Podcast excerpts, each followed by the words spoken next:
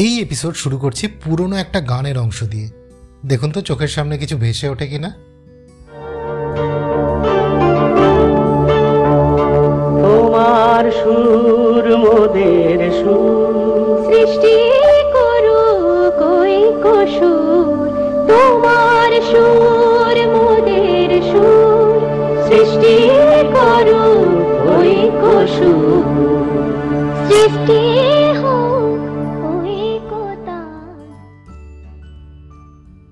জানি আপনার কি মনে পড়ছে।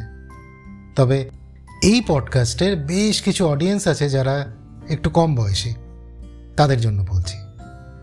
লেট এইটিজে বা আর্লি নাইনটিজে টিভিতে মানে সেই সময়ের একমাত্র চ্যানেল দূরদর্শনে একটা কয়েক মিনিটের গান দেখানো হতো। মিলে সুর মেরা তোমারা। ভারতের সব ভাষা, সংস্কৃতি মিলিয়ে মিশিয়ে সেটা বানানো। সেখানে দেখা যেত কলকাতার সব সেলিব্রিটিরা রবীন্দ্র সদন মেট্রো স্টেশনে নামছেন আর পিছনে গানটার এই অংশটা তখন বাজত।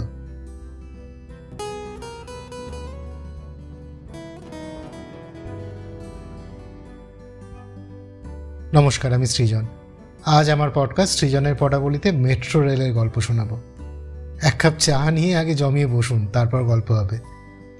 এই গল্পটা আমাদের ছোটবেলায় শোনা সেই খরগোশ আর কচ্ছপের গল্পের মতন। একজন একটু এগিয়ে থেমে গেল আর সেই সুযোগে অন্যজন তাকে টপকে চলে গেল। আসলে দিল্লি এসে থেকে আমার পডকাস্টে দিল্লির নিন্দেই করেছি। আজ উল্টো।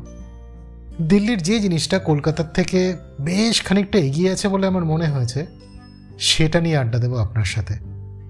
Metro rail connectivity. দিল্লি আসার পর প্রথম সপ্তাহতেই অফিসের একটা ইভেন্টে যাওয়ার ব্যাপার ছিল। আরও কয়েকজন কলিগের সাথে ফিরছি মেট্রো রেলে দিল্লিতে নতুন ভেবে মেট্রো আর মেট্রোর ভিড় নিয়ে জ্ঞান দিতে শুরু করলেন একজন। থামাতে বাধ্য হলাম।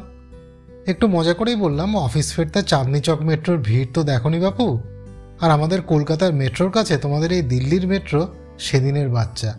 নাক টিপলে দুধ বেরোবে।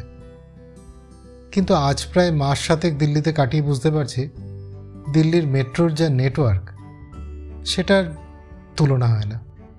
অথচ যেভাবে প্ল্যান করা হয়েছিল, সেগুলো করা হলে কলকাতা মেট্রোর নেটওয়ার্ক আজ বহু দূর এগিয়ে থাকতে পারত।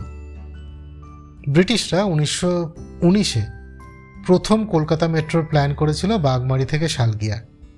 সেই প্ল্যান বাজেটের অভাবে আর এক্সিকিউট হয়ে উঠল না। স্বাধীনতার পর বিধানচন্দ্র রায় আবার উদ্যোগ নিলেন আন্ডারগ্রাউন্ড মেট্রোর। কারণ কলকাতার বা তৎকালীন ক্যালকাটার রাস্তার ভাগ সামান্যই। এরপর সত্তরের দশকের প্রথম ভাগে আবার উদ্যোগ নেওয়া হলো মেট্রোর। সাহায্য নেওয়া হলো সোভিয়েত ও পূর্ব জার্মানির ইঞ্জিনিয়ারদের। তারা পাঁচটা রুট সাজেস্ট করলেন, তার মধ্যে থেকে বেছে নেওয়া হলো তিনটে রুট। এক, দমদম থেকে টালিগঞ্জ, দুই সল্টলেক থেকে রামরাজাতলা আর তিন, দক্ষিণেশ্বর থেকে ঠাকুরপুকুর। দমদম থেকে টালিগঞ্জ, এই রাস্তায় ভিড় বেশি বলে ফার্স্ট ফেজে এই রুট বেছে নেওয়া হয়েছিল। তবে এখন এটাই দক্ষিণেশ্বর অবধি চলে গেছে। ওদিকে জোকা থেকে তারাতলা হয়ে মেট্রো এসপ্ল্যানেডে এসে মিশলে থার্ড রুটটাও হয়ে যাবে।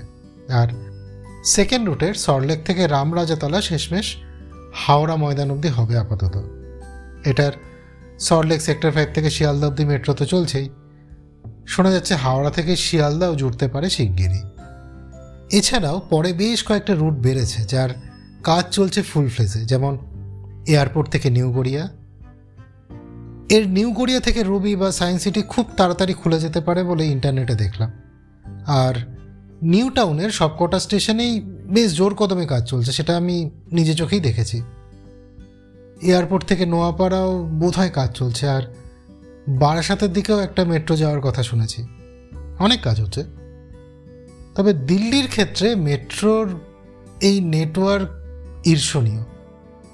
দশটা লাইন, দুশো ছাপ্পান্নটা স্টেশন, সাড়ে তিনশো কিলোমিটারের নেটওয়ার্ক। কলকাতায় সেখানে তিনটে লাইন, চল্লিশটা স্টেশন আর মাত্র ছেচল্লিশ কিলোমিটারের নেটওয়ার্ক। অথচ দিল্লি মেট্রো চালু হয় দু হাজার দুই সালে আর কলকাতা মেট্রো তার থেকে আঠেরো বছর আগে। ইনফ্যাক্ট ব্যাঙ্গালোর হায়দ্রাবাদ চেন্নাই এরা সবাই মেট্রো নেটওয়ার্কে কলকাতা থেকে কিন্তু এগিয়ে গেছে। আমি আগেও দু একটা এপিসোডে বলেছি যে দিল্লির লোক এক জায়গা থেকে অন্য জায়গায় যেতে হলে নিয়ারেস্ট মেট্রো স্টেশন কোনটা সেইটা দেখে আর কোথায় কোথায় কোন লাইন থেকে কোন লাইনে যেতে হবে সেটা বুঝে নেয়। ইনফ্যাক্ট প্লে স্টোরে অনেক অ্যাপ আছে যেখানে সোর্স আর ডেস্টিনেশন বলে দিলে কোন কোন লাইন দিয়ে যেতে হবে বা কোথায় লাইন পাল্টাতে হবে সব বলে দেয়। এয়ারপোর্ট বা নিউ দিল্লি রেলওয়ে স্টেশন দুটোই মেট্রো রেলের সাথে কানেক্টেড। দিল্লির হজ খজ সব থেকে গভীর মেট্রো স্টেশন হিসেবে পরিচিত দীর্ঘদিন ধরে। সেখানে ম্যাজেন্টা লাইন আর ইয়েলো লাইন একসাথে চলছে। আমাদের হাওড়া মেট্রো স্টেশন খুলে গেলে সেটা আরও ডিপ মেট্রো স্টেশন হবে, কিন্তু পুনের সিভিল কোড হাওড়ার থেকেও একটু বেশি ডিপ। তাই দেশের সব থেকে গভীর মেট্রো স্টেশনের তকমা একটুর জন্য হাতছাড়া হয়েছে আমাদের।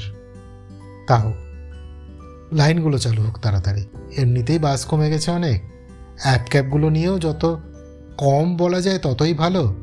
আর কলকাতার হিউমিডিটির তো তুলনা নেই, তাই ভিড় হলেও মেট্রো অনেক আরামের। আর একটা ছোট্ট জিনিস না বললেই নয়, আমাদের কলকাতা মেট্রো থার্ড লাইন ব্যবহার করে ইলেকট্রিসিটি দিয়ে মেট্রো চালানোর জন্য। দিল্লি মেট্রোতে ওভারহেড আর প্যান্টোগ্রাফ মানে আমাদের লোকাল ট্রেনগুলোর মতন। এই প্যান্টোগ্রাফ ব্যাপারটা ভিজুয়ালি খুব একটা সুন্দর নয়। দিল্লি মেট্রোর ভাড়াও একটু বেশির দিকে, কলকাতা মেট্রোর মতো এত সস্তা নয়। তবে দিল্লি মেট্রোর পেমেন্ট অপশান অনেক বেশি। অ্যাপ দিয়ে টিকিট কাটা যায় জাস্ট ডেবিট কার্ডকে মেট্রোর কার্ড হিসেবে ব্যবহার করা যায়। মেট্রো নিয়ে আপনার অভিজ্ঞতা কীরকম? জানান না আমাকে। ইউটিউব বা স্পটিফাইতে কমেন্ট করে জানাতে পারেন আর না হলে ইনস্টাগ্রাম বা ফেসবুকেও লিখতে পারেন। গত কয়েক সপ্তাহে কোনো এপিসোড করা হয়নি, মার্জনা করবেন। আগামী কয়েকটা সপ্তাহ অনিয়মিত থাকতে পারি, তাই ক্ষমা চেয়ে নিচ্ছি আগে। এপিসোড আর বড় করব না। ভালো থাকবেন, সুস্থ থাকবেন। আচ্ছুরি টাটা।